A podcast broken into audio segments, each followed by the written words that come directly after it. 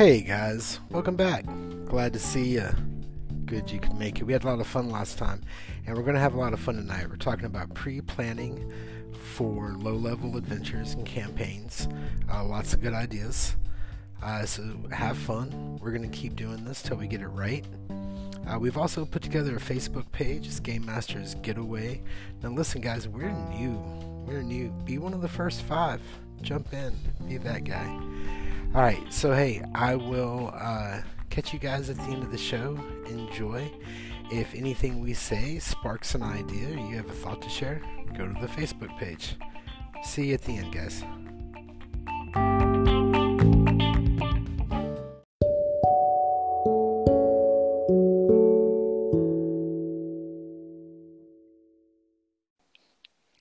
Hey, what's up, Brian? Hey, good evening. How are you doing? I am doing all right. Things are kind of settling down. I had the boy all week, which is great, but Nice. he's, you know, he's 10. He's 10. I love it though. At that age, you know, you can start you can start Ah. rolling a D twenty. You can kind of start him on the way. well, he's right now, he's just entered his first guitar phase. He's figured out how to hook his guitar up to my stuff through headphones. Nice. So I'm just kind of letting him do that for a while. I don't want to put too many of Dad's wacky ideas in his head, Sure. you know, just yet. Hey, Matt, how's it going, man? It's going. How you guys doing tonight? Hey Matt. Uh, doing okay.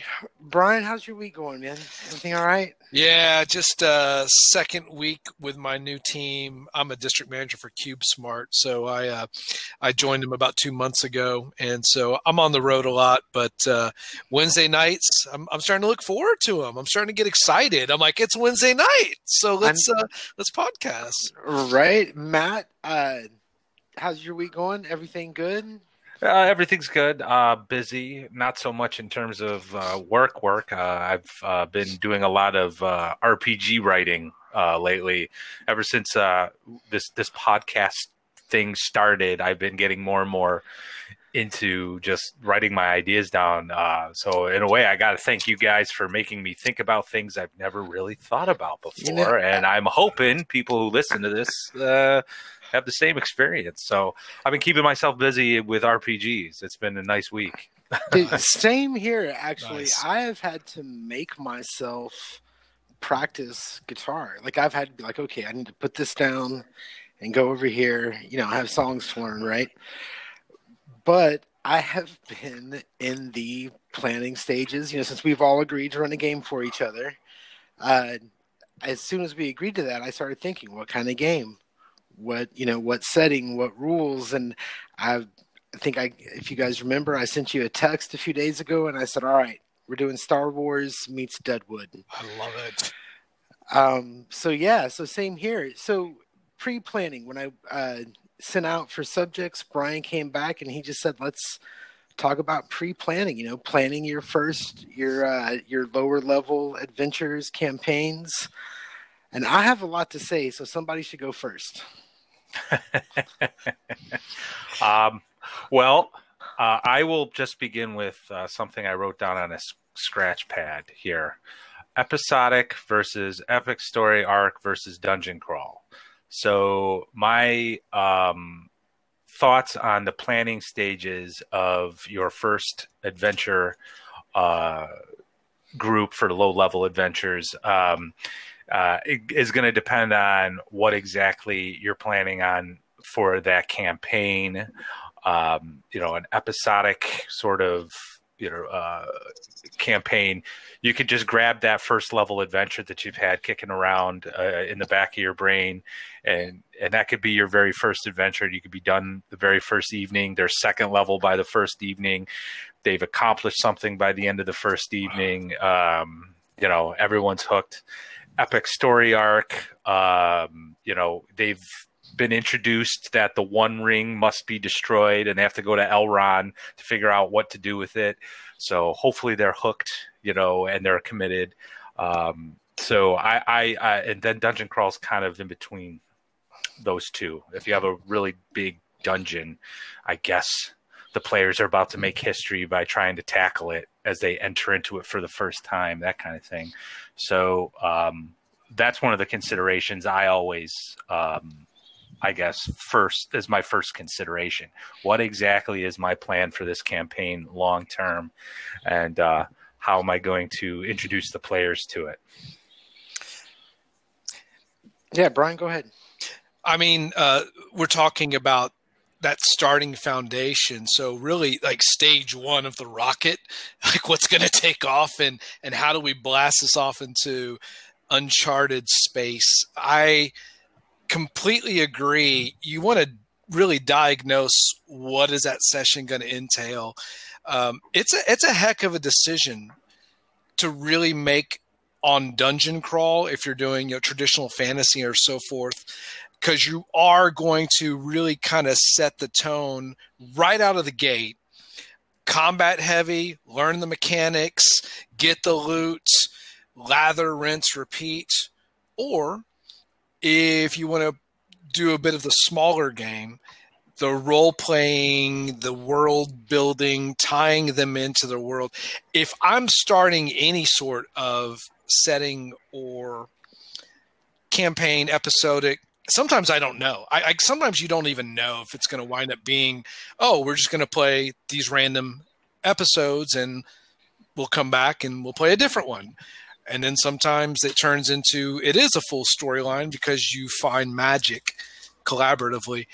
I do think there's probably no greater exciting time than low level play beginning play. Low level play if you have a leveled system, but if you don't have a leveled system, if a system is level agnostic, uh, there's no not really technically an advancement aspect. It's fun. You're it's honeymoon. Like you just got married. It's it's great. Mm-hmm. Relationships are forming. People are excited. Uh, people who are already in two or three other campaigns. I'm going through that right now with a buddy of mine, and he's just he's already spread across two different uh, characters that fifth and sixth level. He's more excited about his first level monk that he's going to make than his fifth and sixth level character. So it's fun. It's contagious. Who doesn't like the new relationship? And in this case, it happens to be with a character or world. So uh, it, it's. I think it's it's my number one goal in first looking at low level play is I want to find out what are the narratives around the characters and tie those into my session one, two, three, and then kind of branch off from there. So, yeah, excuse me. Um, I agree everything you guys said, but my, I think mine, you know, my pre-planning can start anywhere. Sometimes it starts with an idea for a setting sometimes it starts you know i think we were talking before i said i just had a question you know where would superpowers come from? Um, right now with the star wars game that i'm planning there is a book an expansion book that i never really got to use um, that focuses on the colonist career on the doctors the lawyers the marshals the deadwood characters nice. you know cool. just, and i was just like well let's just mine this book for everything it's worth and then as soon as I had Deadwood, it was like, okay, well, we need the main street. What's on that main street? You know, and there's nobody there. It's a settler's town. So it's real easy to plop down two or three businesses in a starport, and that's your town. You know, and then you have a rich farmer, whatever. And then from there, those all the questions. Well, how did this character get this, and how did this person get here? And then once you're once you have players that have made their characters, and you throw them in that soup, it can be real easy to see where the personal stories, like where the player players are both proactive and reactive right? There are things that that the characters want and then there are things that happen around them that force them into action right? So once you kind of know what those characters are going to be proactive about it can really shape the rest of your game. Like i know if you're playing star wars your overarching story is easy. There's bad guys called the empire you don't want them to mess with your life, right? I mean, that's right. that's Star Wars, right there, and then everything else is personal. Are you force sensitive? Are you feeling feeling you know a pull towards a certain place because you have the force? You know, are you a smuggler who is hiding out on this colony? You know, it's all at that point. it's all character motivation. So you plant those first seeds of a world. That, but that's for this game anyway. Sorry, that's where I'm at right now. that's what I've been doing. I've been planning Main Street down next to a starport. So yeah, and that's that's how it works. Somebody's to talk. well, I uh, well, kind of bouncing off of that, uh, when you're talking about what the players and the, their individual characters want and what they're going to react to, uh, my second consideration with that first game and the plan of the first game is less focused on the world and the, the characters made and the actual players sitting around the table or sitting in front of the computer, uh, you know, with whatever online platform we're using. Um, if I know them and I've played with them for a long time, uh, uh, you know, that first session is going to be a lot easier for me. Um, I've mentioned this in the past. I get a little anxious. I get I get butterflies every time I have uh, I start a new campaign. It's uh, right. that first session is always like, okay, is this going to work? Are they going to get hooked the way I'm hooked? Um, and just as a quick aside, I always, always, I do believe that the dungeon master, game master, is always the most invested at the table. That's just something you're going to have to accept if you're going to be a game master. Well, um, yeah, honestly, talking about you know pre-play design and planning, you know, for any level, that's ninety percent of a game master's gameplay, right? I mean, we spend probably ninety percent of our time doing that, ten percent of our time actually playing. I yeah, oh say. yeah, oh yeah, absolutely. Um, and uh, so, uh, if I know the players, it's going to be easier that first session. Um, I I already kind of know what they're into. I already know what they're they're hoping to get out of it, uh, and so I can focus on the more, I guess, fun stuff like designing Main Street, right? Right. Or creating that awful villain that's going to show up and spark this grand epic quest or whatever. Um, if it's a group of people that I'm not familiar with and I don't know, um, I don't get I don't get very complicated. Um, I might actually play a more episodic or straightforward dungeon crawl campaign. That way, um, there's less pressure on the players to try to figure out what I want, and less pressure on me to figure out what the players want, and I can c- kind of develop organically um, as I get to know them. Um, uh, like like you guys, like I kind of know you, I kind of know what you want, uh, you know. Uh, so playing running you two uh, for the first time is going to be very interesting.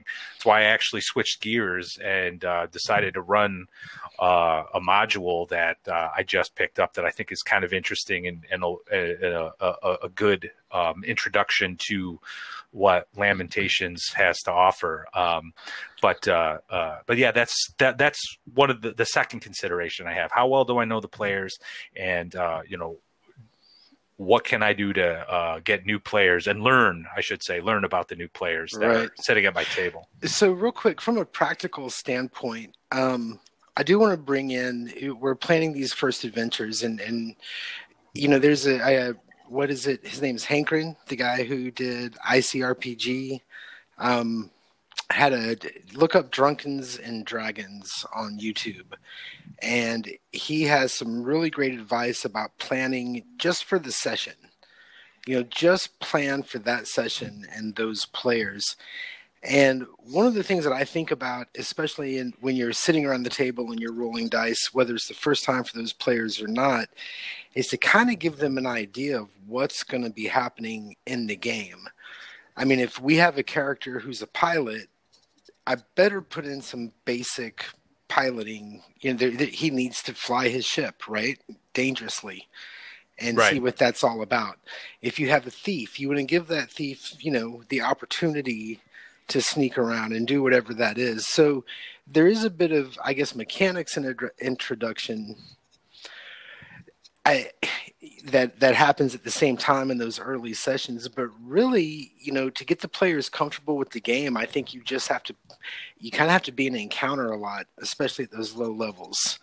Not so much of the talky talk you know um, acting stuff out but the nitty gritty of chopping goblins in half and collecting loot So I definitely would agree with you on that up to a point. Um, if if it's a brand new group of players and they may actually be new to RPGs, I, I'm not going to have them make grand, eloquent speeches in the Hall of the King as to why they need to be selected to go clear out the goblin mines. You know, someone's Right. going to come up to them and say, "Hey, there's a problem in the mines. Please go kill those goblins," and and then that's it. Um, but that kind of uh, ties into a something I had been thinking about with respect to you know skill systems that um, you know uh, where players improve, the characters improve as the game progresses, whether it's a level based or uh, point by base with uh, each experience level or whatever. Um, you know, opening th- those first levels, uh, you know, the difficulty ratings for success, um, even when they're supposed to be quote unquote easy, can still be somewhat challenging if you only have like a plus two, plus three to your roll or whatever. Um, but as you progress in levels, you know, and later on, and maybe this is better left for another podcast, uh, but uh, my concern was actually consistency. Um, do you do you not make certain roles at fir- or have the players make certain roles at first level, or um, uh, and and then later on make have them make those roles that maybe they sh- would have made and failed, but now that they have the experience points later on, um, uh, you know, how do you guys uh, approach that? Um, I hope I made some sense there. I was kind of rambling, but uh, does do you see what I'm saying? yeah, no, I, I see it. Brian, thoughts? So um, Well, It- first off, leveling is stupid. Go ahead, Brian. Um, taking leveling out of the equation, what we're talking about is advancement, but it's it's not necessarily character advancement. It's getting the players to start seeing how it's going to evolve with not just their own characters but each other. Um, as a DM, so like in baseball, like there's this whole like uh, there's a whole strategy in baseball it's called small ball and like the whole idea I, I don't even really like baseball but for some reason this always sticks in my head but it's a it's it's a strategy where you just basically want to get people on base and you want to just keep moving them around the base. You don't have to get a home run. You don't have to get a grand slam or a ground rule double or whatever. Uh, you just want to get people on base and get them to home plate. You want to get them to score. And I find that especially if I'm going to dip my toes in a system that's unfamiliar either to the players or me, or if it's for people who are unfamiliar to RPGs, tabletop RPGs, I like kind of taking the approach of little victories and you start to see like the shoulders start to come down, more smiles, the body language gets a bit more engaging, jokes start flying because despite you know we're we're so battle hardened that we don't always see the pensiveness of players, even our veteran ones, coming in with an untried concept or trying a class that they've never played in five years, if ever, or trying out a, a new uh, like backgrounds. Like I love backgrounds and occupations, stuff that's not probably going to ever be part of the game six to 10 sessions because the character is going to grow. But at least there's something we can work from and kind of start to kind of weave a thread. Um, I, I so like that whole idea of like I don't want it to be like a pillow fight. I want them to feel tested, but I want new players to get small victories. But if I'm playing with people that know what they're doing, like they know action economy, they know their characters, they've already got the next six levels progression figured out, or they know the system better than I do, um, I want to test them. I don't mind a little bit of mortality Uh, because quite frankly, usually the highest mortality is going to happen at low level or beginner play.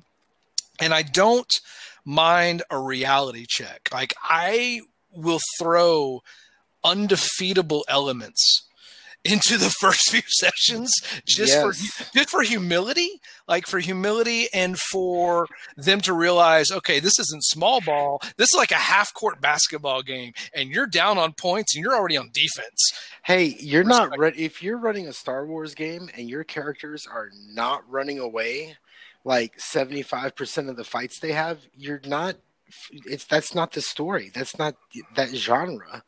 You're outnumbered. You know what I mean? Right, right. Yeah, absolutely. I agree. I, you know, the thing about a system with, uh, say, a skill buy as opposed to a class system is that you do see progression really quick. You know, um, old school D and D, you make level two, you get plus one to whatever, you know, right, and then that's it, and then it's however many XP until the next thing. With a skill buy system, you know, after the first session, you're going to come back and you're a little bit better at shooting your gun, which you miss. You know, you, maybe you missed a roll. I think it gives satisfaction a little bit earlier. Um, but you know, each to his own. Yeah. So, but really, in early sessions, in in early level play, there does need to be a there does need to be a bit of a reward. You know, if you have new players coming into a room with people who have been playing together for a while, or even if you have a new player coming into an older campaign, it's not that hard to throw that player a little bit of cheddar. You know what I mean? It's you can Yeah. figure you can figure something out. Give them a little bit of success. Uh, but I do agree, players are pensive and they need, you know, they can sometimes need a little bit of reassurance. I ran one game, um, which was, I told these guys this is a road warrior, guns blazing, no big mysteries to figure out. They uh, had stolen a big, like semi diesel that was armored up with a flamethrower on top, all road warrior style. The bad guys are trapped in the cave, and it turned into a game of Dungeons and Dragons. I swear somebody was going to pull out a 10 foot pole to make sure that it wasn't trapped Hmm. before they went into the cave. I don't know why that story just came to mind. Anyway, um, but yeah, I do. Players need to feel a sense of satisfaction right at the beginning, but also a sense of danger. So, how often do you kill off new characters? Do you allow players to make bad decisions at low levels that will take that character out of the game? That's a good question. Um, and I don't know if I have a good answer. Uh, I tend to think in terms terms of movies and and, and amazing bingeable television shows uh, when I write and and think of campaigns. So uh, if someone is, especially if it's a character that uh, right away people are, especially the player, uh, loves. Um, I I. Uh, I, I can be forgiving. Like I might like my eyebrow might raise, and I'll, and the the famous Gary Gygax dictum, you know, saying, "Are you sure you want to do that?" comes out right. Um, but that but then again, that always goes back to the type of game I'm playing. Um, with my current dungeon crawl game that I'm running on Fantasy Grounds, um, I flat out told the players, uh, especially considering they are almost all of them rules lawyers. I flat out said to them, this is going to be you versus the dungeon. You are going to, I am going to actively try to kill you. Um, I'm not going to cheat, okay, but I am going to try to make this very, very challenging for you. Um, so and and they were on board with it, and they're they're loving it, and they're coming up with crazy spell combinations to thwart uh, my my villains. Uh, in fact, most recently, uh, the big bad is this ogre with two dire wolves. They used uh, two spell combos that basically trapped the ogre and the two dire wolves in a room while they just pelted them with arrows and stuff. It was. I, I was angry because I couldn't do anything with this ogre, uh, but I was actually incredibly proud because they worked together so well. Um, but in my epic storyline that's been on hiatus with COVID 19, um, you know, the players are aware that they could die. Um, but it's more Lord of the Rings, uh, War of the Lance sort of style. So I'm not just going to kill them off in a random encounter. I feel like that would cheapen their characters and cheapen their experience. Um, but if it's a cool death, like if it's like they've made a decision to hold the line while everyone escapes, or if they're they're single combat against some major villain, yeah, of course, of course, I'll take them out. Yeah. I I think sometimes it's not the worst idea to let a low low level character bite the dust. It depends on the kind of game you're playing, but if you're playing something that's supposed to be dark and gritty and your players signed up for it, you know, yeet them off the cliff. You know, sometimes, sometimes someone's got to pay the price. I mean, I'll tell you, I, straight up, there's a point in every one of my games which I kind of see as um, the beginning of Act Three. And if someone has a pet, if there's a like a, if you guys oh. have made a friend, whatever it is, I am so killing that character. I I I hate pets. I hate pets with a passion, a thousand fiery suns, uh, and I blame old school Rangers oh. for them. Um, well, but yeah, yeah, it's yeah. really it's just about I want I don't want my players to feel safe. If they feel yeah. safe, we may as well be playing Monopoly or you know something like that. I want them. Yeah. I do want them to feel like oh these things can happen. You know, I'm kind of like a Joss Whedon movie where he just picks somebody to die for no good reason out of nowhere. So, go ahead, Brian. Sorry. No, I, I, you know, Matt, you really hit on something though. It's a key element, and you want to have a transparency contract where there are implied and understood aspects whether you know the setting cthulhu you've gone crazy you've lost control you're the murder whatever you want to make sure that your players aren't surprised they, yeah. they that they know. It that's because that's not cool. Like they're coming they're driving to your house or they're spending time online for an hour two hours. You want to give them an idea of what they're getting into. If they're getting into the cage give them gloves let them know they're going to get punched in the face.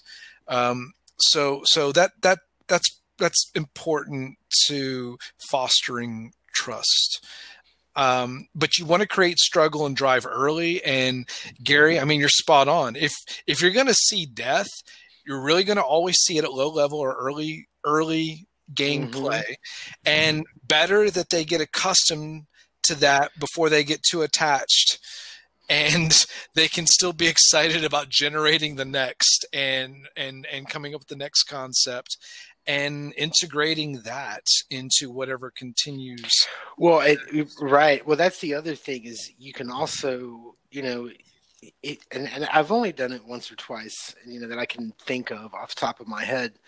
But once, you know, when I was actually a mature gamer, I did kill someone off early level, and it kind of set the tone for that campaign in a way.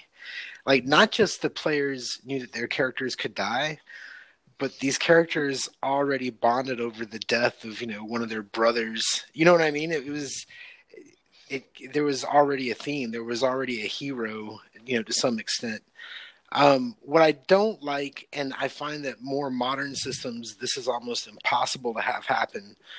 But what I don't like is when there's that accidental roll where, oh shit, you're dead you know, this thing shouldn't have killed you. I, I did the numbers. It really shouldn't have killed you, but whoops, you're dead now. Like that is ridiculous. Are you saying, so Gary, are you saying that those instances happen because of the design or because of the dice? Well, I think in early, I think, you know, being a kid playing, you know, advanced Dungeons and Dragons, I think it was a system. I think the system. I think there were early role playing games where the system was just not. I don't think they were play tested a whole lot. I don't right. think a lot of a lot of thought was given to balance, and I have my thoughts on balance are pretty wacky because I mostly don't care. I think that's like the game master's responsibility to a large degree. Um, but I it they just weren't thought out. We're 30, 40 years into this hobby now we have influences from other games we have video games you know uh, cinema and and literature is really kind of sunk its claws into uh, what i would call new mechanics and um, yeah, it's harder. You know, in, in uh, Genesys and in Star Wars, there's only like two ways to die. Now it can happen. Don't get. I mean, don't get me wrong. You can die. It's it's not that it can't happen, but you have to try pretty hard. You know, you probably when you enter a situation where your character dies, you're probably you probably have a pretty good idea that they're going to die. You know, um, and that's why there's a lot of running away. And there's a yeah. lot of running away.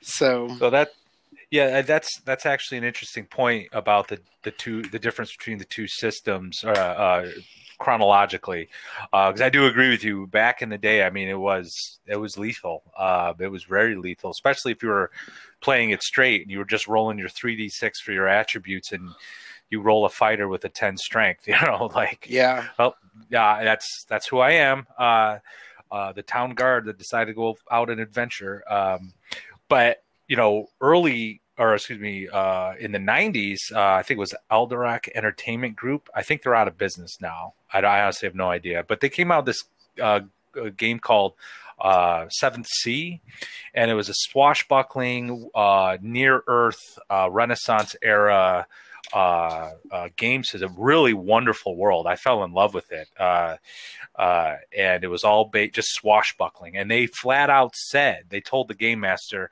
"You are not to kill a player by accident." You are not to do that. This is about telling a story. And there's a storyteller system, uh, as, as I like to call them, where it's a roll and keep. You roll your skill plus your attribute, and you keep a number of dice. And if you meet a target number, you know you've succeeded. And depending on the particular numbers maybe succeeded really well, that sort of thing. Mm-hmm. And it was really collaborative. The players told you know the game master me, you know uh, what what they were doing, and while they were doing it, they were adding elements to the room or the bridge or the the the road or whatever. They were adding to the story. So like, yeah, I'm gonna, you know, I might describe like yeah you're in a tavern blah blah blah. The uh, the, the, the cardinals uh, personal guard draw their rapiers and get ready to attack. And the one guy says well uh, there's a chandelier. I'm going to cut the rope that attaches the chandelier and swing over and do this that and the other thing. Really cool. Like mm-hmm. it, it was so collaborative. But yeah they flat out said you do not kill the players oh. unless it makes sense. And um, uh, uh, what you're supposed to do is if they do reach zero health, they wake up in the dungeon, and now you have an escape plan that has to be hatched. You know, uh, so I always thought that was a, a, a clear and great way to explain what that campaign was all about right. hero, hero, heroism, swashbuckling adventure.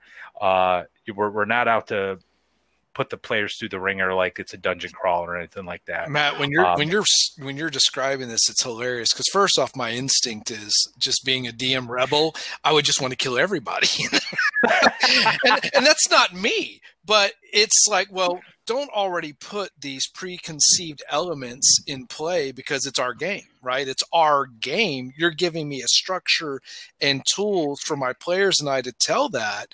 But when you say, well, don't kill anyone, well, that kind of we're playing with bumpers, we're bowling with bumpers. But you, but you did, you know what? And, and this also, you did, you said something earlier, and it was kind of provoking my thought.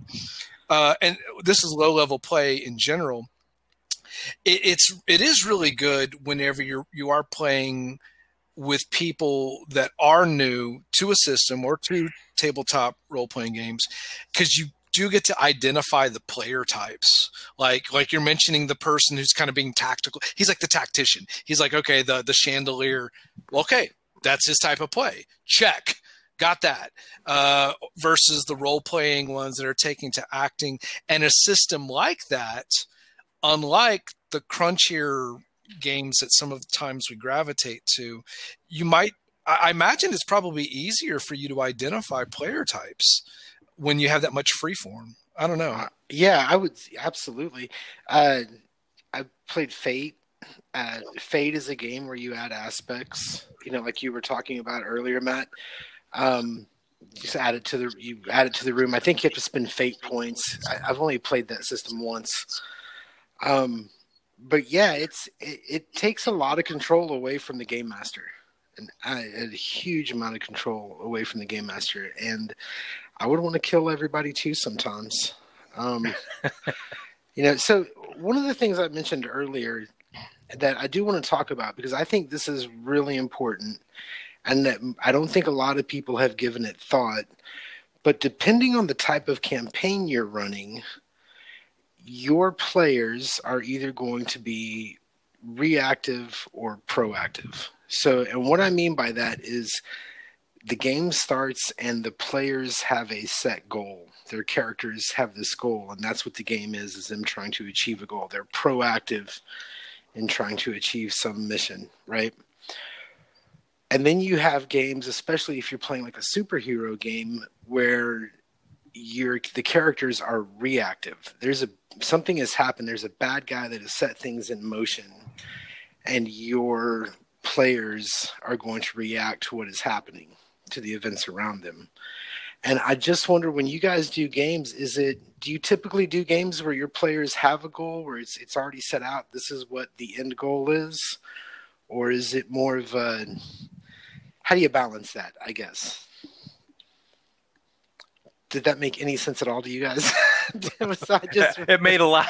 no, it made a lot of sense. I'm still thinking about it because um, I I I've I ran uh, a Dark Sun game uh, when Fifth Edition first came out. Uh, and it was kind of foolish of me to run that when I was still learning 5e because I immediately introduced all these optional rules uh, to make fifth edition feel like Dark Sun. Um, players enjoyed the game though, uh, so I guess I just made a lot of work for myself that I shouldn't have. But um, the the idea of that game was uh, the players were essentially they started off as slaves because um, that's part of the world, and I wanted them to feel like, hey, welcome to Dark Sun. No one cares that you're alive. Right. Um, and then they escape, and then they, and part of their escape, they get a map. Uh, and I actually had a really cool cloth map of the Dark Sun area, so uh, that I got in some game supplement. So I gave it to them, so it was like a little prop. And I'm like, "Where are you going to go?" And so they were reacting to the world. Um, it was cool, like uh, kind of like a hex crawl kind of thing, where you know, uh, I don't know if I would ever do that again though, that because that required me to do so much extra prep that I never ended up using. You know, if they don't go north, what happens if they go south? What happens if they go west? What happens if they go east? And um, I did like the organic nature of it. Um, they were creating their own story, which is what I wanted. See, and I would call yeah. that more proactive because that in that situation you didn't necessarily there wasn't necessarily an, an, antagonist. You know they weren't running away from anything. They were being proactive in their survival and they were making like a hex crawl. They were like okay we're going to go to this hex to get water or whatever it is they have to get. You know what i mean? Whatever right. their survival no, I see what you're is, saying. right? Whereas so yeah that's a very proactive game and it's open ended it's kind of like running a tabletop you know grand theft auto where your players can just decide, no, I need to go talk to you know so and so at the casino, and you do have to be on your toes a lot, yeah. a lot. Um, so I'm just curious, Brian. What about you? Are you do you run more open ended, or, or is there an antagonist? What's I really enjoy open ended for low level play to kind of set roots. And it's interesting too because the whole like you you brought up for example like why why does a superhero want to be a superhero? You know so usually it's because of something that's in the past. So now there's this compulsion that they have to continue because of something in the past.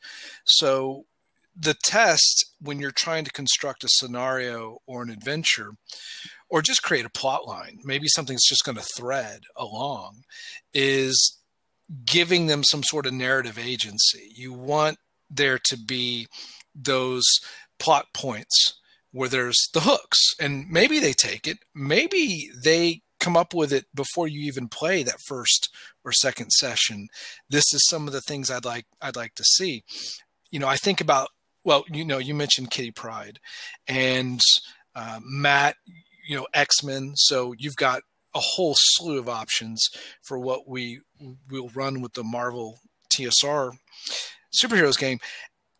I find it a very, very compelling challenge really based upon this whole proactive and reactive element because you're right superheroes by their very nature wait for bad shit to go down so and, and then they're heroes so how do i create something that is going to be provocative uh, and that's a test it's it's it's a fun test especially in that type of genre um you know, you look at like the Avengers films, and in order for them to get together, like Agent Coulson or whatever, and Nick Fury had to run around and tell everybody they're important, and I'm doing this sort of thing. And it, it, I don't know if that was the most organic way. It was. It was about as much of a railroad, I guess, maybe uh, as you can imagine. Mission accomplished, though. They made you know ten billion dollars.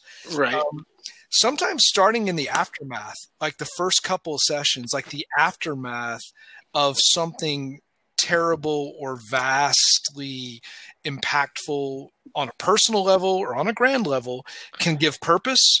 Um, I, I do I do find that designing areas to immediately create hooks off of what the characters want to do gives me a lot of fuel gives me a lot of creative yep. So I don't, I don't like to use a lot of pre-published at level one or two and you and you know it's funny too if you think about it, think about how many early level adventures or even campaigns in general take away all agency and already put characters on Ravenloft. The freaking mists are around you. Congratulations, right. Castle Amber, my favorite module probably of in all of of role playing. Yeah, there's a bunch. You you fell asleep and now you're around a magical chateau. Um, mm-hmm. Um, so Dark Sun, you're already starving. You're getting dehydrated. Congratulations. You know, there's always this uh, hostile foreign aspect that puts people on their heels. So, how do you get them to where they're sprinting out of the gates instead of kind of punch drunk and staggering out of the blocks? Uh, these these are good things to consider when you're designing, even at low level play. Well, if you think about your your adventure, and let's just think about the adventure, okay? If you're thinking about the first, you know, your your first three sessions, um, you're absolutely right. Giving hooks, and I tend to think of them as attachments more than hooks. Like I want my characters to care about something that is not them, right? I don't want them thinking about gaining levels. I want them to care about the hostage they rescued or, you know, whatever it may be. You know, the dog they found, which I'm going to kill later. Anyway, sorry. uh, but yeah, you're right. So, like for example, the the game that I'm putting together now, I'm not designing a whole town. I'm just designing, you know, I'm writing the names of three businesses and the people who own them and a couple other people. And then those people obviously have connections or NPCs, but that's really it. They want something. How do I bring the players into that? Now, after that third or fourth session, when you have those attachments, you are absolutely right. Brian, drop a comet on that world. Yeah. You, you know, like seriously, have Godzilla wreck the city. Once you've you've fomented relationships between the characters and the NPCs, the players have probably gotten a little comfortable with what they think is going on. Right? You look, you look at Tolkien and you think about something. All right, so Frodo. Look, I, I think if we really look at him objectively, well, for, I mean, first off, he's he's kind of boring, but he's also kind of reactive. Yep, he kind of has this. But look at Samwise, Samwise Gamgee, who brings tears to our eyes when he says, "I can't carry it for you, but I will carry you." Uh, Samwise Gamgee, he was proactive. He chose. He was going. He had a purpose. Yep, and he carried. So I, I'm getting goosebumps just thinking about Sean Astin's performance and how much he brought to that. And that is the sort of thing that if you can harness it as a DM, find a way to, and you might have to really work with your players uh, this might not be a one conversation topic. You might really want to find out well, well, what do you want out of this out of this character? What what do you want to achieve? Um, what are going to be the things that compel you to action? Well, I actually have a good example. Man, I wish can you know what? For just a minute, I'm going to tell you guys a little bit about what I'm planning and how this particular adventure is going to run. Okay, just so that you understand. So, what I would tell my players is this: you guys are colonists on a planet. You're either going to have a homestead, some kind of ranch, farm, or mine, or you're going to have a business in town, mechanic, doctor, whatever. Well, you know, it has to do with your character, the character career you choose. And then I'm, and and that's uh, pretty much your goal when you hit that plan is you have an obligation to pay back the people who helped fund this for you, and then there's internal, you know, politics. There's the people you meet but your overall goal is to make this business work no matter what's happening on this colony. So there you are. You have a mission when we start you know and i'm just throwing things at you to mess that up. And you wow. and you can do that for three or four sessions and then drop the comet right? Oh i i see what you mean now by reactive. Um uh, uh i think and and I think that's well, one, I think that's an awesome idea. I want to play a rancher.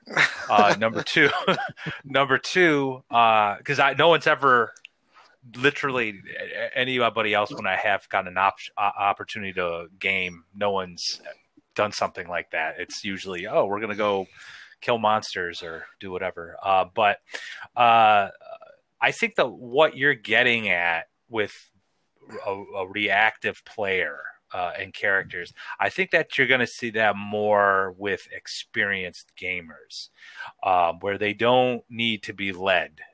New players, um, you know, they're new to the game. Have only been playing for a few years. What they know, uh, especially in the D and D fantasy role playing context, is there are monsters in the old keep. There are goblins in the mines. There's a dragon over there. They all have loot. Uh, the the king really wants them out of here. We'll go take care of it, you know, and we'll do it. Um, to have a hello come to you, well, the, uh, this is what I'm going to do in reaction to some of this other stuff that's going on in your campaign world. I think uh, I think that is rare. I, I rarely see something like that. And uh, where I have seen it is in my long term gaming group, with uh, especially in my epic storyline that we're doing, because um, they've been approaching me uh, individually and and offering like, you know, one guy's playing uh, a member of the left hand of the church. He does all the bad things the church needs to have done that they don't want to acknowledge. Uh, so he wants to, you know, he's got all these plans for his character, and he's and he's actively trying to set position himself. He's also a very political character. Uh, it's it's very cool. He's one of my favorite characters in the group. Uh, uh so I, I don't think you're going to see that in. Um, uh, new players and on low level play, I don't know if I would uh, expect it because uh, at that and low first couple of sessions, it's really about introducing the players to the world and the campaign mm-hmm. you're going to run and getting them used to what it is that they're playing whether it's you know a level system with they've never played a barbarian before to a skill buy system mm-hmm. where they've decided to this combination of skills uh, and abilities and that sort of thing so i don't well, know actually yeah i agree with you and the more that i think about it i think you're right i think in low level play you know the path is going to be fairly straightforward. Even if the characters have like uh, i ran a military campaign once and the characters had a very defined mission right? Like it was very clear how they could win this adventure. Um, but even then you know you can't just drop players off. Okay you're in a field the town's you know 10 clicks to the north they're going to need some input and something to bounce off of, especially at first.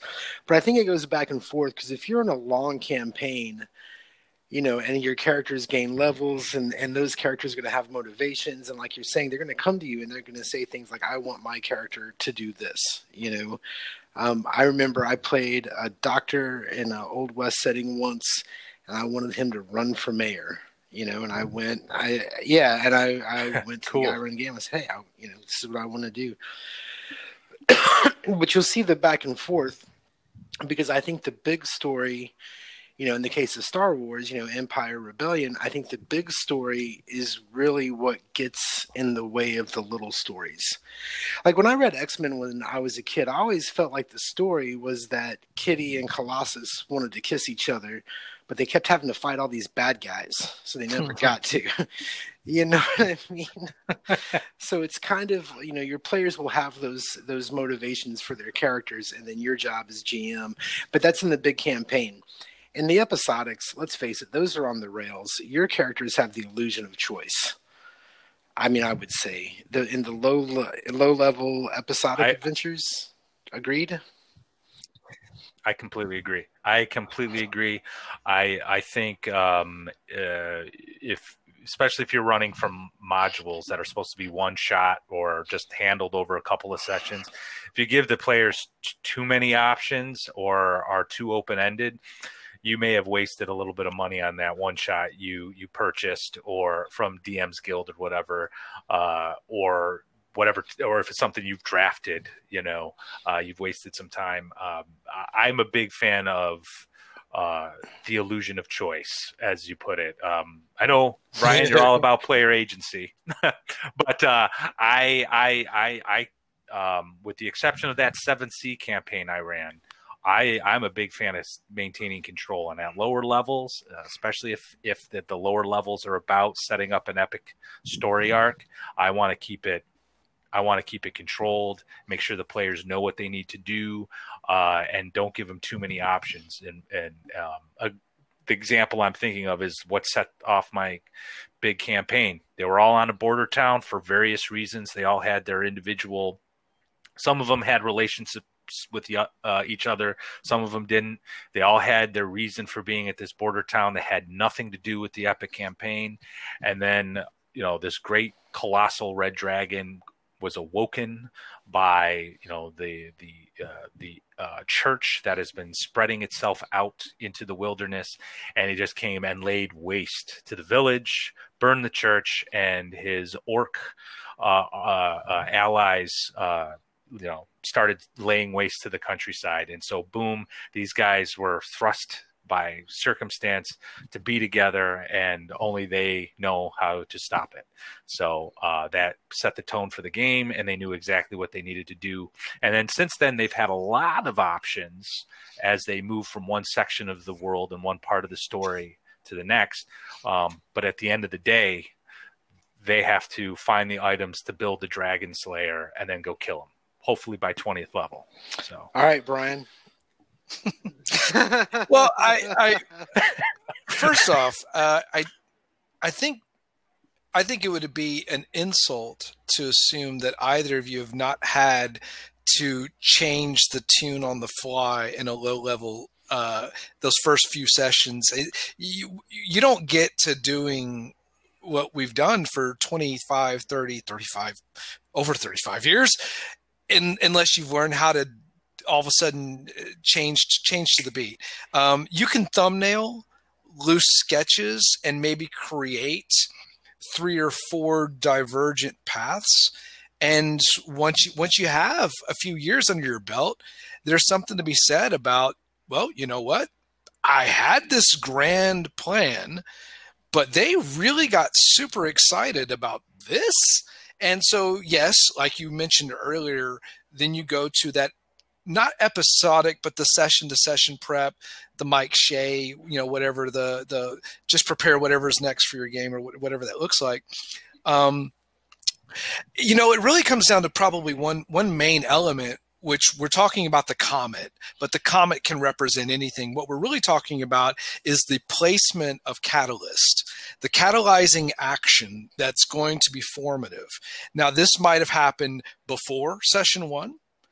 This might have happened at the beginning of session one, might happen during, might happen session two, three, four. So if as DM or GM you you have an understanding of that catalyzing action and its placement where it makes the most sense, I think you're going to be okay. I think you'll you'll you'll be able to read the room Mm-hmm. um, because you know so we're talking about what's happening in game but hold on for for a second. Let's just let's just totally flip this over. Flip the table flip the table. All right. So these early sessions low level play is also really critical for recalibration. Uh, it's recalibration for for new players who might misunderstand aspects of the game or what they thought so what they think versus what they know now. Recalibration for us as game masters there might be something really interesting or fun that evolves. And feedback. Like okay we we we just finished session 1 or 2 or 3 or you just got to level 2 or you just we just finished that first main plot point. Uh tell me what you enjoyed out of that and tell me what you weren't really interested in. Like out of play out of session or after session or in between or whatever, like that low level feedback portion is really good. But I guarantee, even though I've never played a game with either one of you a day in my life, I'm sure you've had low level play or early level or early gameplay where you had the course correct. You had to do something. Absolutely, absolutely, and in fact, the system that we're about to play seems to be built for that.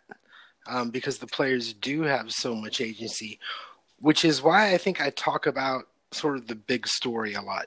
You know, I think about yes, the players can change course in in their in the adventure, and they might get really excited about this one aspect of what's you know of this adventure, and then there's going to come a lull, and like you say, it's the it's the timing of you know, of the incident. It's the timing of of what man, you had the best words for it.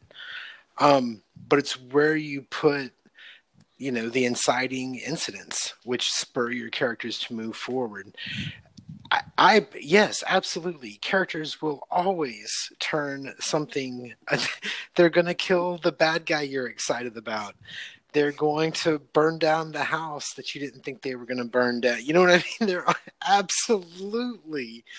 Um, typically, though, I do have an end goal in mind for the end of an adventure. So, regardless of what kind of trouble the players or the characters may get themselves into, there is still this overhanging threat that needs to be dealt with. Totally. Yeah. Hey, can I ask you guys? So, um, because I'm just curious with new players when you detect that sense of like you know like when you go to the restaurant and there's like so many options and you choose something you see somebody else is like they ordered something else and you're like man I wish I would have got that. Like total menu regret and and like you see that with like a new player. They have like, they have regret. They like oh I wish I would have done do you allow them at level 2 or 2 to 3 sessions in game how did you give them a chance to maybe change, remove, completely alter, in some cases, elements of the character that they generated a month or two months ago? Matt, you first. um, uh, as a general rule, if especially if I have a commitment from my players that we're going to do like an epic storyline, I probably won't allow a drastic change um, maybe if it's like first or second level, uh, though that is, situation has never come up. Um, but like you know, at later levels, if you know, player comes up to you, he's like, I, I know I said I wanted to play it this way, but as you can see, the mechanics aren't turning out the way I expected. You mind if I do this like little tweak? You know, I'll probably allow that. Um, but I am my dungeon crawl campaign is actually designed for just that situation that you kind of describe, um, with some caveats. So uh, the basic rule is you can in in between dungeons you can switch out characters, um, and you can experiment with a new character if you want. Up until I think I said level five, I might increase it to level six because uh, they're becoming more proficient with the game. Uh, but the whole, I, am basically ta- taking the Tales of the Yawning Portal module campaign book. It's got seven classic dungeon crawls, and they'll take you from level one to level 15 or 20 or something like that. And Uh, so the rule is once you pick a character for the dungeon, you're stuck with them unless they die. Uh, and then if you complete the dungeon, uh, you can switch out characters, experiment with new ones, whatever, uh, to encourage them to sort of stick with a character. Uh, I've I've created like an achievement uh, boon sort of mechanic where, you know, if they stick with a character for a tier of play level 1 through 4 5 through 10 11 through 15 uh, 16 17 through 20 they'll get something uh, to benefit them you know? Uh, uh, other achievements would be if you have a character that actually survives from the beginning to the end of a dungeon um, but I do allow for it in this campaign because it's it's a beer and pretzels game. Um, I'm not really too worried about plot. My players aren't really worried about plot or some of their um, backstories. One player is, and he's been approaching me, um, you know, outside a game, and I'm rewarding him for his creativity and and and allowing him to develop his character. Um, you know, and I would allow any of them if they were into it. Uh, they don't seem to be. So it's you know we get together, we roll dice, we we kill the monsters in the dungeon, we move on. Uh, uh, but I, I, do allow for it in that context. But like in my epic campaign, you know, uh, if you said you were going to play a knight of the realm who's a devout worshiper of my, you know, monotheistic religion, and then at level eight we're like, actually, I want to play a warlock of the dark dark arts. Can we? Can I change him? right. I'm probably going to say no. you know, if you'd like to retire that character to an NPC, and then we can talk about, you know, yeah, sure. Uh, I'm, I, I guess I'd be open to that, but there's continuity of story at that point where I'm concerned about, and um, uh, I just don't. I don't know. I hate to sound like a, an old fuddy duddy, but you know that's not what you said I, you were going to play. You know. Yeah. So, so I guess that's I my take. I understand that. I do but I have, you know, players come and go so often. Um, or somebody brings a player and they only come a couple times or something like that that i do try to build something into a lot of stories that makes it easy for people to come and go um, but i did something a while back that i really liked where i was running it was an epic campaign but i kind of thought of it as like a trilogy of adventures or movies or what have you and i put a time gap in between each of the three sections. Now, you were allowed, if you could, story wise, you know, you could, in that gap, you could make a new character and you could even use, uh, you got a certain number of, you know, you kept track of experience from your last character. You could even make a new character up to that experience level in the gaps in between adventures, but we had to explain it in the story somehow. Um, only one guy took me up on it.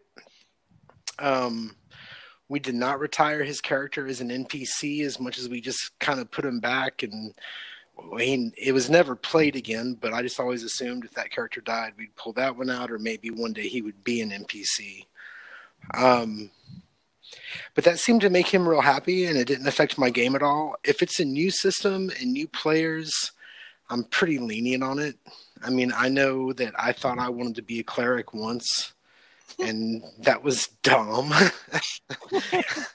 you know what I mean?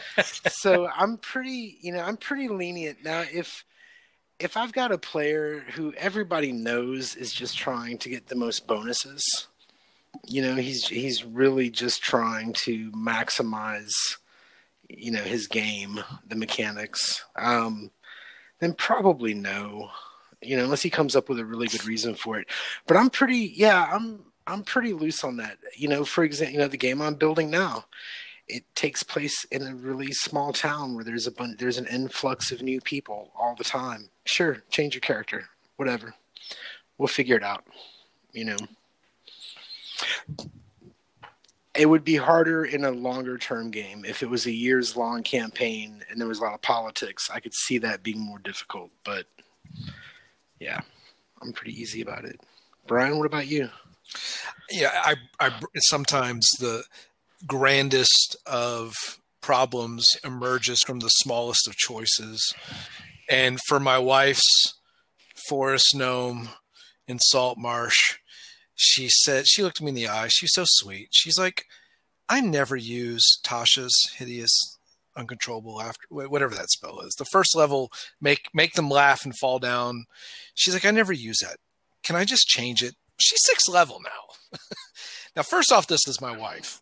Yeah. And my wife, she's not a power gamer. She's not the actor. She is not the tactician. She's the casual.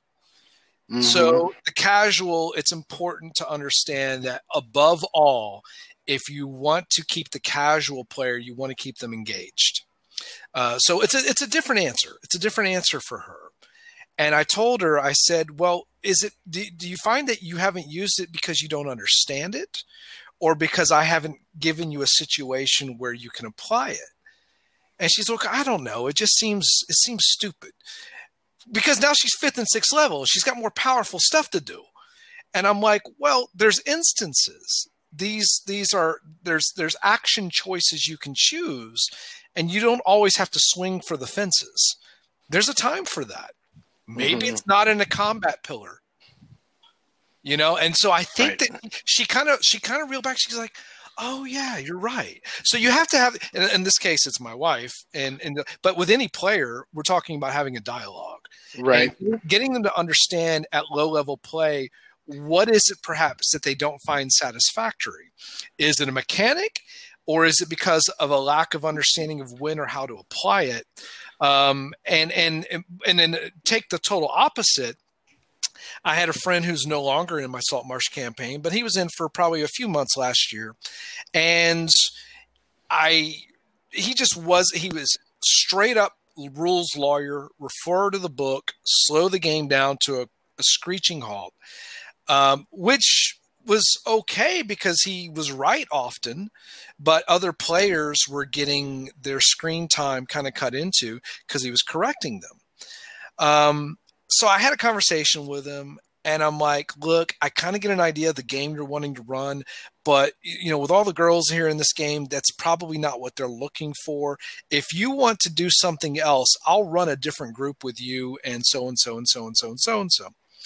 Uh, and so, yeah, we did. We were, he said, "Well, I don't want to play this character anymore."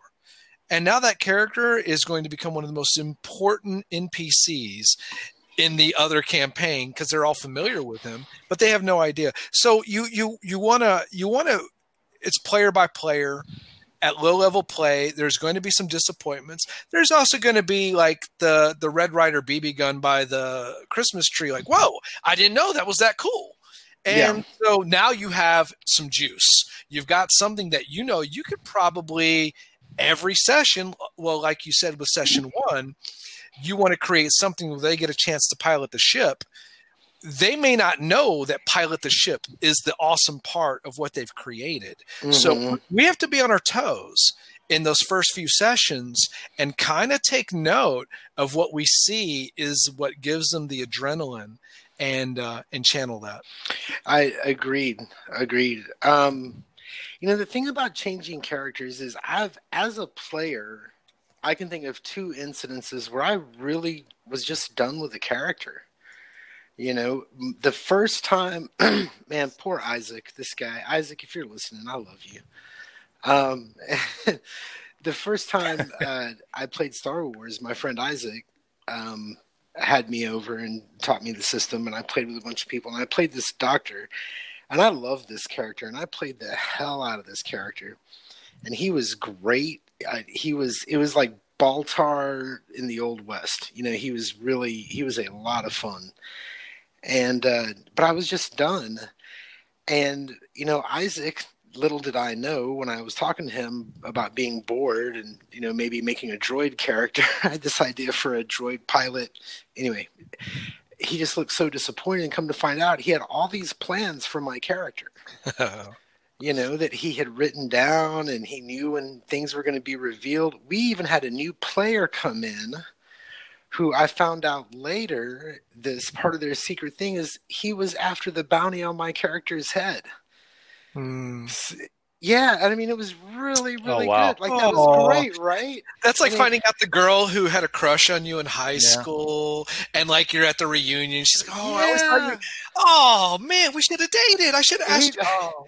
he did all this stuff, and here I am being like, yep, "Listen, I have this idea for an R two unit that's a fighter pilot with guns in hidden compartments, you know? he was like, no. And I'm like, yes. well, uh, I've kind of going off of that story uh, from the game master's perspective. Um, I I think that's part and parcel as to why I'm reticent to just, you know, have a player up and switch character out uh, around. Um, because I'm again, it goes back to the game masters very invested to everything that they've been doing. Um, but also, Brian, you make a great point about the type of player that's asking that question. You know, obviously, casual player, new player, you know, they they they they they have buyer's remorse you know, if it's a low level play, I'm going to be more open to it. Um, my all, but I'm a very cynical game master, I guess. So whenever someone asks me that question or any question about, uh, usually like uh, a question that begins with, "Hey, can I do this if?" Um, I usually I immediately think power gamer. Like, what are you trying to do? you know, to screw up uh, this game uh, or you know take advantage of some loophole or whatever. Um, so I'm I'm kind of like on the on the hunt for that. So I, if if there's a good reason, uh, uh, namely the player is very new, I yeah I'm probably not going to have a problem with them switching it out. But uh, more often than not, the reason why I want to say no is because um, Isaac, I don't know you, but man, I feel there's you. two. There's two parts. It's like you also though so, you don't want to create a precedent, right? Like you don't want to create this precedent that this is going to be the behavior for every game that you play that we're just going to change because if it becomes mutable right. all the time well then there really isn't any investment. Um, but i you know uh, gary you were mentioning like at some point like you you you felt like an arc was fulfilled and that might have happened like at level 3 that might have happened at session 4 and i'm sure at some point george martin got tired of playing some of the starks. Right you know right? So like he got tired of playing those characters. Right. Well so you know if you if you work with the dm maybe for players if there's players that listen to this and you find yourself against the wall and you're you're kind of tapped out or it wasn't what you thought turn it into something that's narrative fuel for the campaign.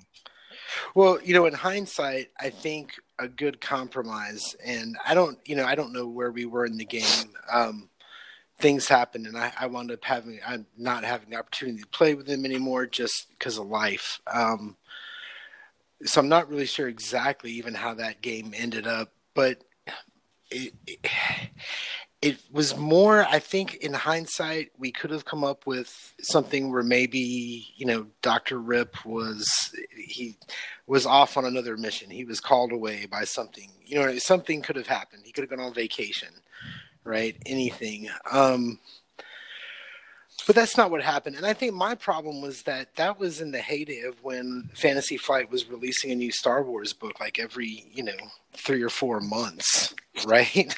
so there was constantly, and me being a GM as well, I was constantly getting new ideas. I was like, oh, wouldn't that be fun? And oh, wouldn't that be fun? So I never really held it against Isaac. That was a really good character. We got a lot of mileage out of that doctor. All right, let, let, let, here here we go. I'm gonna throw a few at you guys. All right, so uh, TPKs, low level play. Uh, you, tell tell tell me about a time that you had one and what you did to reset, Matt.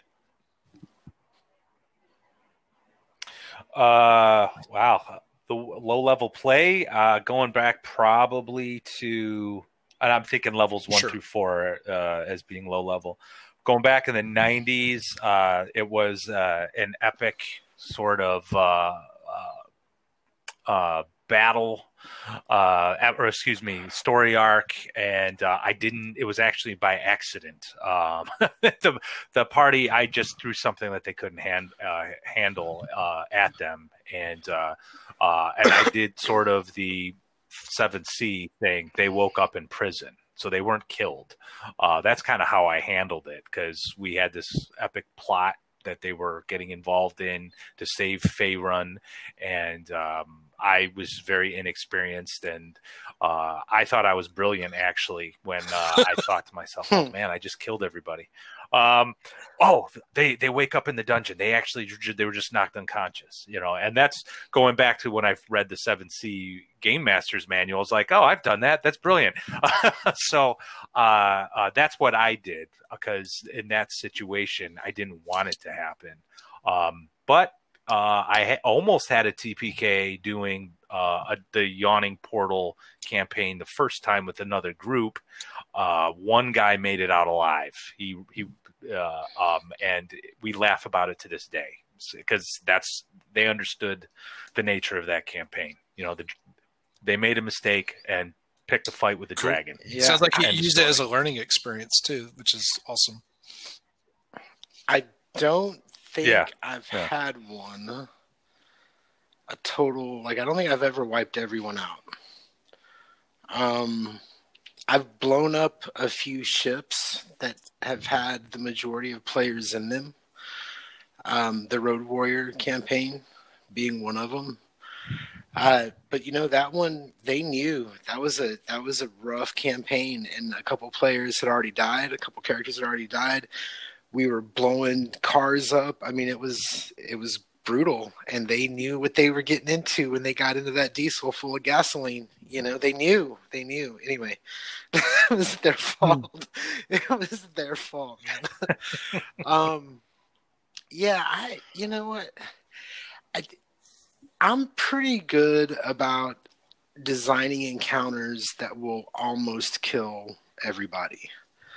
Um i i haven't i just hasn't happened. Yeah. Hmm probably in the last two years, two opposite sides of the coin. And I'm going to tell you, I don't know what it is. And I've done the saltwater test on my dice. I have done everything I can to check the balancing because I'm a firm believer in sharp edges. Um, but I have this tendency to have incredible variance favorable that seem to lean towards crits.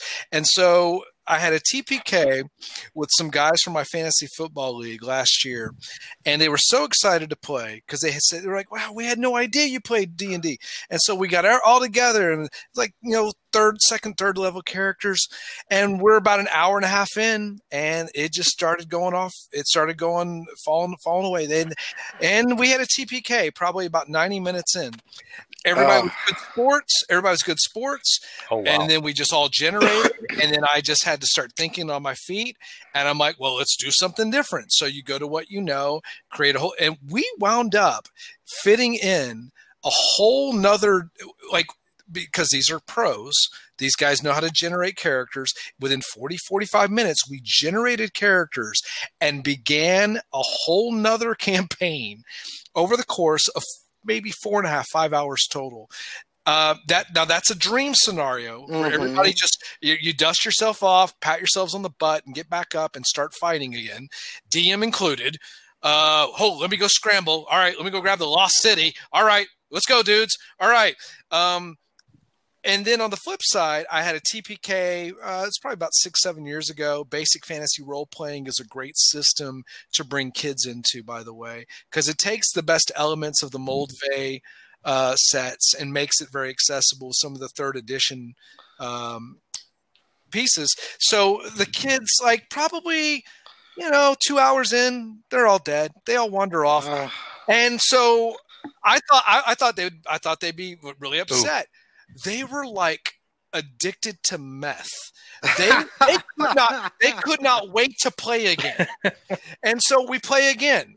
And I I swear another TPK with a bunch of 11 12 year olds, uh, oh. one girl, four boys at the total TPK.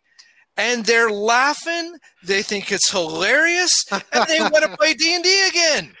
That's now, as great. a DM, as a DM, by the way, and as a as a person wow. who like I enjoy plot, I enjoy story, I enjoy fostering character. I'm like, God, this isn't really fun. Well, you know what? It kind of is. The kids are laughing, and they can't wait. I talked to one of those kids. One of those kids now. He's a he's a uh, a son of a friend of mine, And she told me the other day, he's 18 years old, but when I first started playing with him, he was 10. And she said, Hayden always talks about those D&D games, and he's a DM now. And he called me. He got my phone number. I hadn't talked to him in two years. And he said, I want to be a DM, and you were the best DM I ever had. Now, first off, I was the first DM he ever had. so that's a, that's a low bar. But, uh, you know, I talked with him. I, you know, gave him some pointers and such and uh, he's just like i just wanted to keep fighting i wanted to keep coming back because they're again what are the last most recent generation of gamers if you're below 25 you're used to beating the boss level and so you keep playing to beat the damn boss level. And with tabletop role playing games, it doesn't always work that way. And so TPKs can be a good learning experience. As a DM, it can also test your skills. And so, like what you were saying, Matt, is like you, you use it as a learning experience in design. In my case, my dice, dude, they're just brutal. They're just brutal. All right. My dice. My my dice have a reputation for being uh, PC killers too. Uh, I have not used the salt test, uh, and hopefully my players don't hear yeah. this part of the podcast. So, all right, question for you guys because I this was an idea I had a while back. Um, I was going to run an adventure. It was going to be like a sort of World War II Indiana Jones, uh, find the treasure, but there's actual magic, right? And the idea was is I wanted to start the encounter I wanted to start the game with an encounter that took place in the past and I wanted to kill everybody. Think um, the beginning of Captain America where the Red Skull bursts into the monastery and kills all the monks. But I wanted something grander, right? I wanted to show like the last this treasure that they were looking for. I wanted to show the last sort of conflict, you know, where you know the, how this got lost and what would you do if you played a game, you rolled up characters, and that was part of the game, and the GM made sure that everybody died, and that was how the story started, and you had to roll up again? Yeah, I know, right? I've never, do- I didn't Ooh. do it. It was just an idea. It was just an idea. Well, that reminds me of a game that uh, a, a, guy I'm playing with now, um, uh, partner at my firm, uh, discovered we're both D and D nerds. So you know we we play and talk when we should be working. But uh, he started a, a, game where you know we wrote we showed up with our characters um, and he didn't tell us anything about the background. He's like, I don't want you to go crazy with your backstories. In fact, I'd prefer if you didn't have one. I'm not going to tell you anything else. Just make a character that you think would be fun to play. So I I made like a classic in a fifth edition, a classic Elven uh, fighter mage uh, type type idea, and so he then opens up the first session with, "All right, you guys wake up." Uh, in the banks of the river Styx in Hades. You have no memory of who you are or what uh, you are, you know, your backstory, everything. You're completely mind wiped because of the river Styx. Now pass your character sheet to the left. And I was like, uh, what? I'm not going to play the mm-hmm. character I put together. like, uh, and I was a little angry with him for about 30 seconds. Uh, and then I realized what he was doing. So we we had to we were struggling with this immediate combat encounter some undead uh, attacked us and i'm now playing someone else's character to the best of my ability. And then after that combat encounter we meet uh, the npc quest giver uh, who is an arcanoloth and uh, kind of gives us uh, I can't remember exactly what he did but it gave us a sense of ourselves back and then the character sheets got passed back to the right so I got to play my character again. So um, I thought that was cool, but for the first like five ten minutes of the game, I'm like, "What are you doing, dude? Yeah. that's this is not what I want to play." So that's all I can say to what your idea yeah, is. I thought you about might that. get some pushback. Well, it, yeah, well, you might not. I, I don't know. It, and I actually, if I did do that, I would probably hand out real simple pre-gens you know, here's this guy, here's you're this guy, and we're just gonna.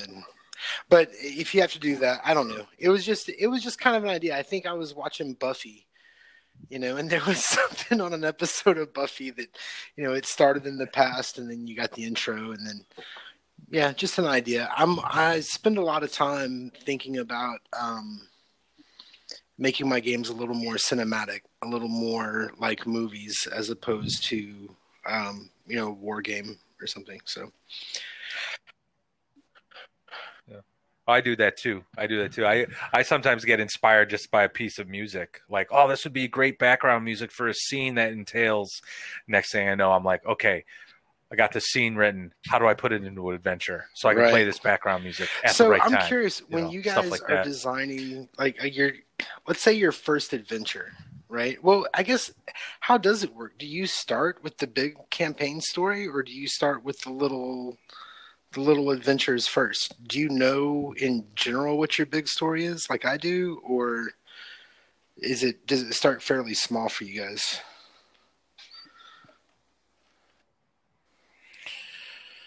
Ugh. Um. Uh. Well. Uh.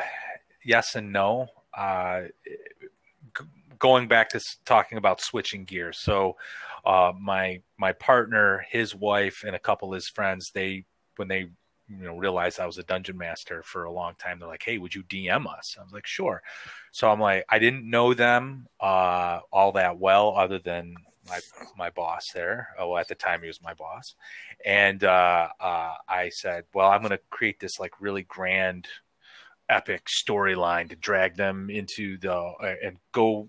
All to these different planes of existence or we'll do a planescape campaign and that way they can play whatever they want and it'll and I'll have like this great thing. So I had like all this like exposition that took about 20 minutes of narration to them as I you know explained what was going on. And real quick after about two or three sessions i all of a sudden i i learned real quick that they're not interested in the epic campaign. They they like the more episodic story arcs that they can be completed in a couple sessions maybe one session and just kind of focus on their characters as opposed to you know whatever crazy plot device uh excuse me uh crazy epic plot i have in mind. Um so i quickly abandoned it. I just like okay they're not interested. That's cool. We'll do this instead um, so in in that situation, I did have something ready to introduce them, and I introduced it to them. But being their first session and their being first level, that first combat that they got involved in was really straightforward. It, it got them to uh, use their abilities and get used to their abilities. And then they were introduced to the city of Sigil uh, and uh, given uh, a, a small quest of sorts that was somewhat related to the epic plot, and that Yeah. got the ball rolling onto the second session. Um, uh, similarly, with the epic storyline I'm doing with my homebrew crew, uh, very similar. You know, they got they saw the dragon lay waste to everything. Uh, they were advised they had to go uh, by a magical, I think it was like an elf or something, told them, you know, you need to go, talk to this guy. And this guy, this quest giver said, Oh, I'm not going to tell you anything until you do something for me. They went and took care of that. And then, boom, off they go on how uh, figuring out what they need to do to defeat the dragon. So I do think about that. I do. Um, uh, uh, in terms of like, uh, if we're just going to do the equivalent of modules, and uh, the campaign will last as long as people are interested. See, I think So, I think modules, uh, and I don't use a lot of modules. I will sometimes, you know, I may buy a published adventure and and use some of the assets from it, like a basic storyline. But I'll start buying adventures when I can just open them and start playing a game. Like I feel like I shouldn't have to do any pre-planning at all for an adventure. And That's so lazy, but it's just kind of like Mhm. Oh, come on, guys. Like, I, I already bought it. I bought it. Let's just get to playing. So, Yeah. Yeah. I actually only started uh, recently using some of the pre generated stuff out there. Mainly because I, I think what they're producing, Wizards of the Coast, is actually pretty decent because it's an entire campaign that you can use. Um, but yeah, I I rarely actually purchased uh, you know one shot modules. I only did recently with Lamentations because some of that stuff Yeah. I find interesting, Hey, and I just kind of Actually, different Brian, style, that and I wanted to ask learn it. for this Marvel thing. Are you using the published adventures, or are you uh, are you writing your own? I know it's 1984, Yeah. right? Yeah. Um, so, you know, with that sort of genre, I have, well, first off, I've got like 12 boxes of comics. Right. I, I got source material for days. Um, so you know it's like i i want hooks and whether it's marvel or whether it's top secret or whether it's cyberpunk i want early low level play or beginning play or just introductory okay maybe that's maybe the best phrase that might be the best phrase. Yeah. um, introductory to character, system, tabletop, whatever it is. I'll tell you what, it's kind of the it's kind of the ultimate proving ground in my mind for myself.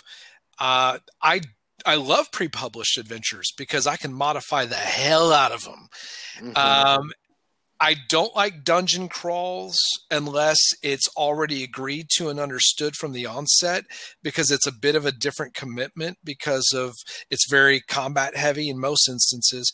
For me, low level Right. play, low level play, my approach, I kind of use a three, two, one approach. Uh, I want to keep it short and sweet. So my three, two, one kind of works off of the it's kind of the pillars, if you want to call it that. If I got a read on my group, um, I will have a variety of potential encounters kind of set. I'll reskin them as necessary where I'm able to. But a three, two, one, maybe it's three combats, two role playings, and one exploration investigation uh, or interaction pillar. Or maybe it's three role playings, two combats, or whatever. So I use that, and it really helps me a lot stay fluid. And uh, I, I love low level play because I'll tell you what, if I can't improvise at low level play, I'm not going to be able to improvise anywhere. So right. I'm going to go into those first couple sessions and I'm ready to find out what sort of, well, you're a musician. I want to find out what sort of Mhm. band, I want to find out what sort of band I- I'm, I'm playing with. Right. And, and, uh, I, I, so a lot of reskins, a lot of different encounter designs. And what I have to really be aware of is how can I plug in encounter designs to the backgrounds or motivations or the driving forces of my players' characters. That is that's the juice. My my goal in low level sessions is to be a drug dealer of fun. I want to get I want to get them hooked. I want them coming back to me for their hits. And so I want them to come back and go, "Wow, that was fun. When are we playing again?" Yep. You know, so that's that's kind You've of you've got to give everybody what they want out of the game. If you have the character that wants to be the face, that wants to be the you know the deal maker and the talker, you've got to give him that scene. Same thing I said earlier with the pilot. You need to let him you know fly his ship fast and dangerously. Another fun thing to do though is if you're keeping track of your players and their characters, find out what they're not good at right? In those low levels, let's say you need somebody to, well, let's say you don't have a pilot and you need somebody to fly the ship. Oh, good point, Gary. Good You know what I mean? And it's damn not, good point. That's that boy. You can create Yeah. entire uh, plot points and arcs and idea. Man, see, I love you guys. This is why we're doing it. This Well, is why we're doing this because yeah. right. Where's the weakness? So, and it's not just from the mechanical, we need to fill this gap, right, in our skill set. It's also from the fact that when a player feels success, it, it's that endorphin rush. It's that the chest pumping out, right? But but what makes the game interesting, Yeah. what the players will remember are the complications. Yeah, failure too. Failure. It's a failure. Ex- Yeah. And you, dude, and I want, and this is, and I, I hope, you know, as you two being my future players, your characters have to fail. If they don't fail, look, I want there to be stakes. There are stakes to this, you know.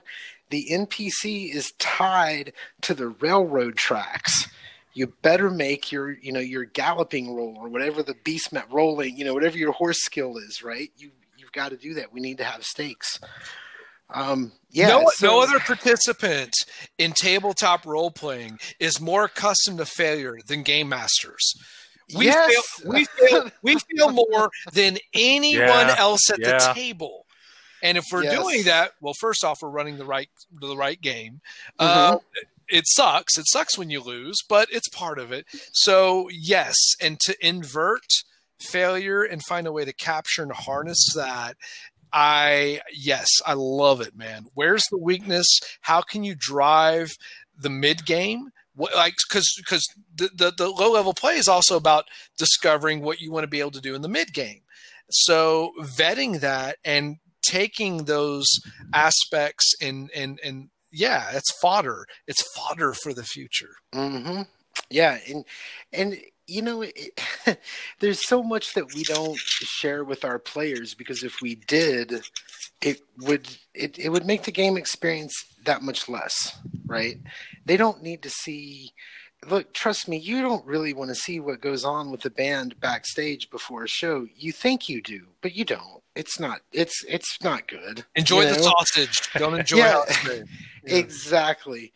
And so I'll never set up if there's a if there's an actual goal that my players have, you know, for the story, I'm never going to be like, okay, well, you're definitely going to fail at this mission. I'm always going to give them a way to succeed. But that doesn't mean, to use the old expression, it doesn't mean that I'm not going to kill off their favorite NPC or kill their dog or wreck their car or sunder their magical weapon or something. I need them to feel it. When they kill the bad guy, I want when they when they kill the boss, I want everyone at the table to stand up and shout. And they're not going to do that if the boss is a wuss. If the boss hasn't really hurt them, if they've faced every challenge and it hasn't presented a real challenge, then what's the big deal? Hey, Matt, what's your favorite part of low level play as a DM? Like, what do you enjoy most? Like, if you had to summarize it in a sentence, like, like what's your favorite part of low level play as a as a game master? Um, uh, I guess uh, kiss. Keep it simple, stupid. You know, I you're not dealing with like super mega powers at this point. Uh, I, think I can't remember which one of you said it. Uh, the players are dipping their toe in the water, uh, and I, I I get just as excited about the new the new player, the new characters that I'm about to uh, you know tell a story for. Uh, so I guess that would be it. Uh, just um, the the sheer challenge and newness of it. Gary? Sorry, I was muted. Um, I- low level play is where you really build. You start building the world. The world starts getting flesh. You know, you you build the skeleton before that because your players are they're going to fill up the rest of that. Um, I like seeing how the world gets fleshed out. I like seeing how new players, not necessarily new players to role playing games, but new players to a system can be surprised by a situation or the way you know things may work. Um, you know, it's kind of like when that buddy of yours is reading your favorite book for the first time. You know, and you're jealous because you're never going to be able to read that book for the first time ever again. Uh, I like that part. I like uh, a natural 20, you know, when you make a roll, or, you know, with Genesys, you know, the triumph. Something you know that moment with the new player where it's immersion right? With video games you kind of forget that you're sitting in a chair holding a controller. With a role playing game it, it's it's not as you know you're not as strapped in. You're not as as focused but when you hit the 20 on that die or you roll the triumph or whatever it may be there's this moment where you know you it's it's uh it's joyous. You did this. You killed the bad guy. Tomorrow you're going to go sit in your cube and make phone calls but tonight you killed the bad guy you know? And that new joy that players have i think is i think that's the best. Hmm. so now i'll throw another curveball. And especially for i mean gary you've played some systems that are level agnostic. So at what point do we start to realize or identify and it's not always a set number but when are we no longer low level playing? How do you know? How do you know as a game master when okay, we're out of it? Obviously 5e you've got tiers of play but that's not always going to be applicable Mm. Well, for me, it's when the players kind of start running the game. In a way, you know, as a GM, there there does come a point where the players know the system, they know their characters, and you kind of tell them what's going on, and you can sit back and they start doing the math and they're planning for their characters and they're you know it's no longer about what happens it's about you know somebody comes up to you and they want to craft something yeah you know. That's a really good point, Gary. Actually, uh, when the players start sort of running the game, or um, at least becoming more um, proactive with how the sessions uh, are going, um, uh, and I always think that's a fun time too, because uh, that's when you know they're um, maybe not as invested as you are, but uh, they're invested and and they're doing something with what you've created, whether it's a a, a homebrew world or something that's pre-existing that pre-generated that you purchased and and are running with. Um, that's always a fun time when once you reach realize you've crossed that crossed that threshold with uh, players that um, you know are maybe new to the game, new to role playing in general.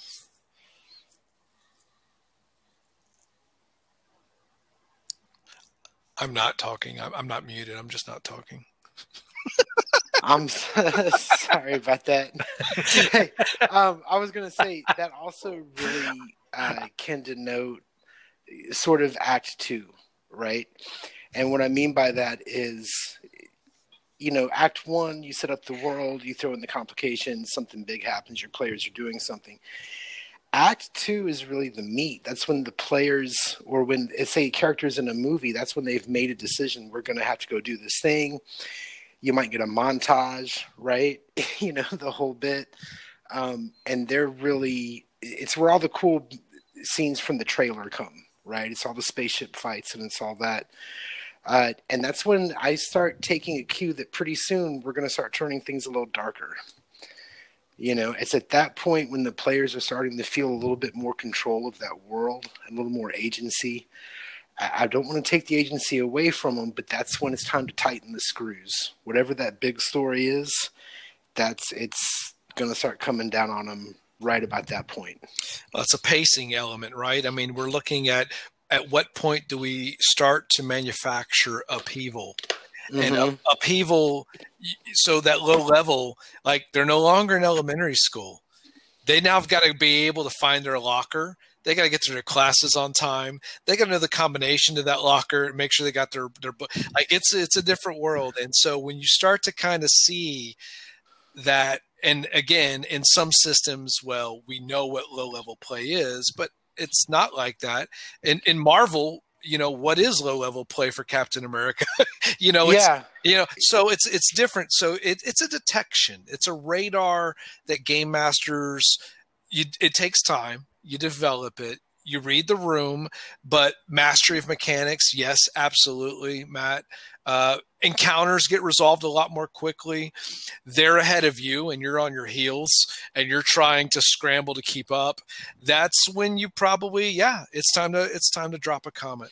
So. Yeah, exactly. Well, and that's really what it is. Is at that point, you know, you probably let's say you have a player who's an, an engineer type and they want to build a new ship or whatever it is they want to do. Act two, I'm going to let them build that, right? Whatever mm-hmm. that little goal is that they have while all the story's going on. But when they're finished with that, when when all the players are done with their little side stories or they're getting to that point and you've been in that higher level or moderate level of play for a little while i'm planning act 3 like it's time we're going to blow everything up what is the big fight going to be because i don't ever want it to hit that low where we just get we just get together and play you know my guys do this. You know, I want to keep things moving. So there does come a point after that act two, your players have kind of maxed out, you know, what those personal motivations are. And it's like you said, it's time to drop the comet. I love dropping comets, dude. I have a whole fantasy campaign I designed. Man, it, the world it was idyllic and kind of cool, and it was actually a lot like Warcraft. And as soon as my players got happy and had all the stuff they wanted, I literally had an apocalypse. I was about 15. That was a great campaign. Anyway, am I muted? Y'all go on. Sorry. no, you're good. anyway, all right, guys. Well, I'm about out of stuff to talk about. I did want to ask y'all um, as far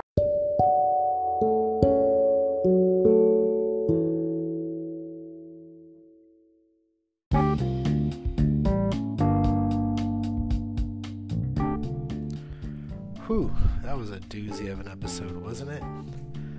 That was really good. Got a lot of good ideas. Hopefully, you got something to think about.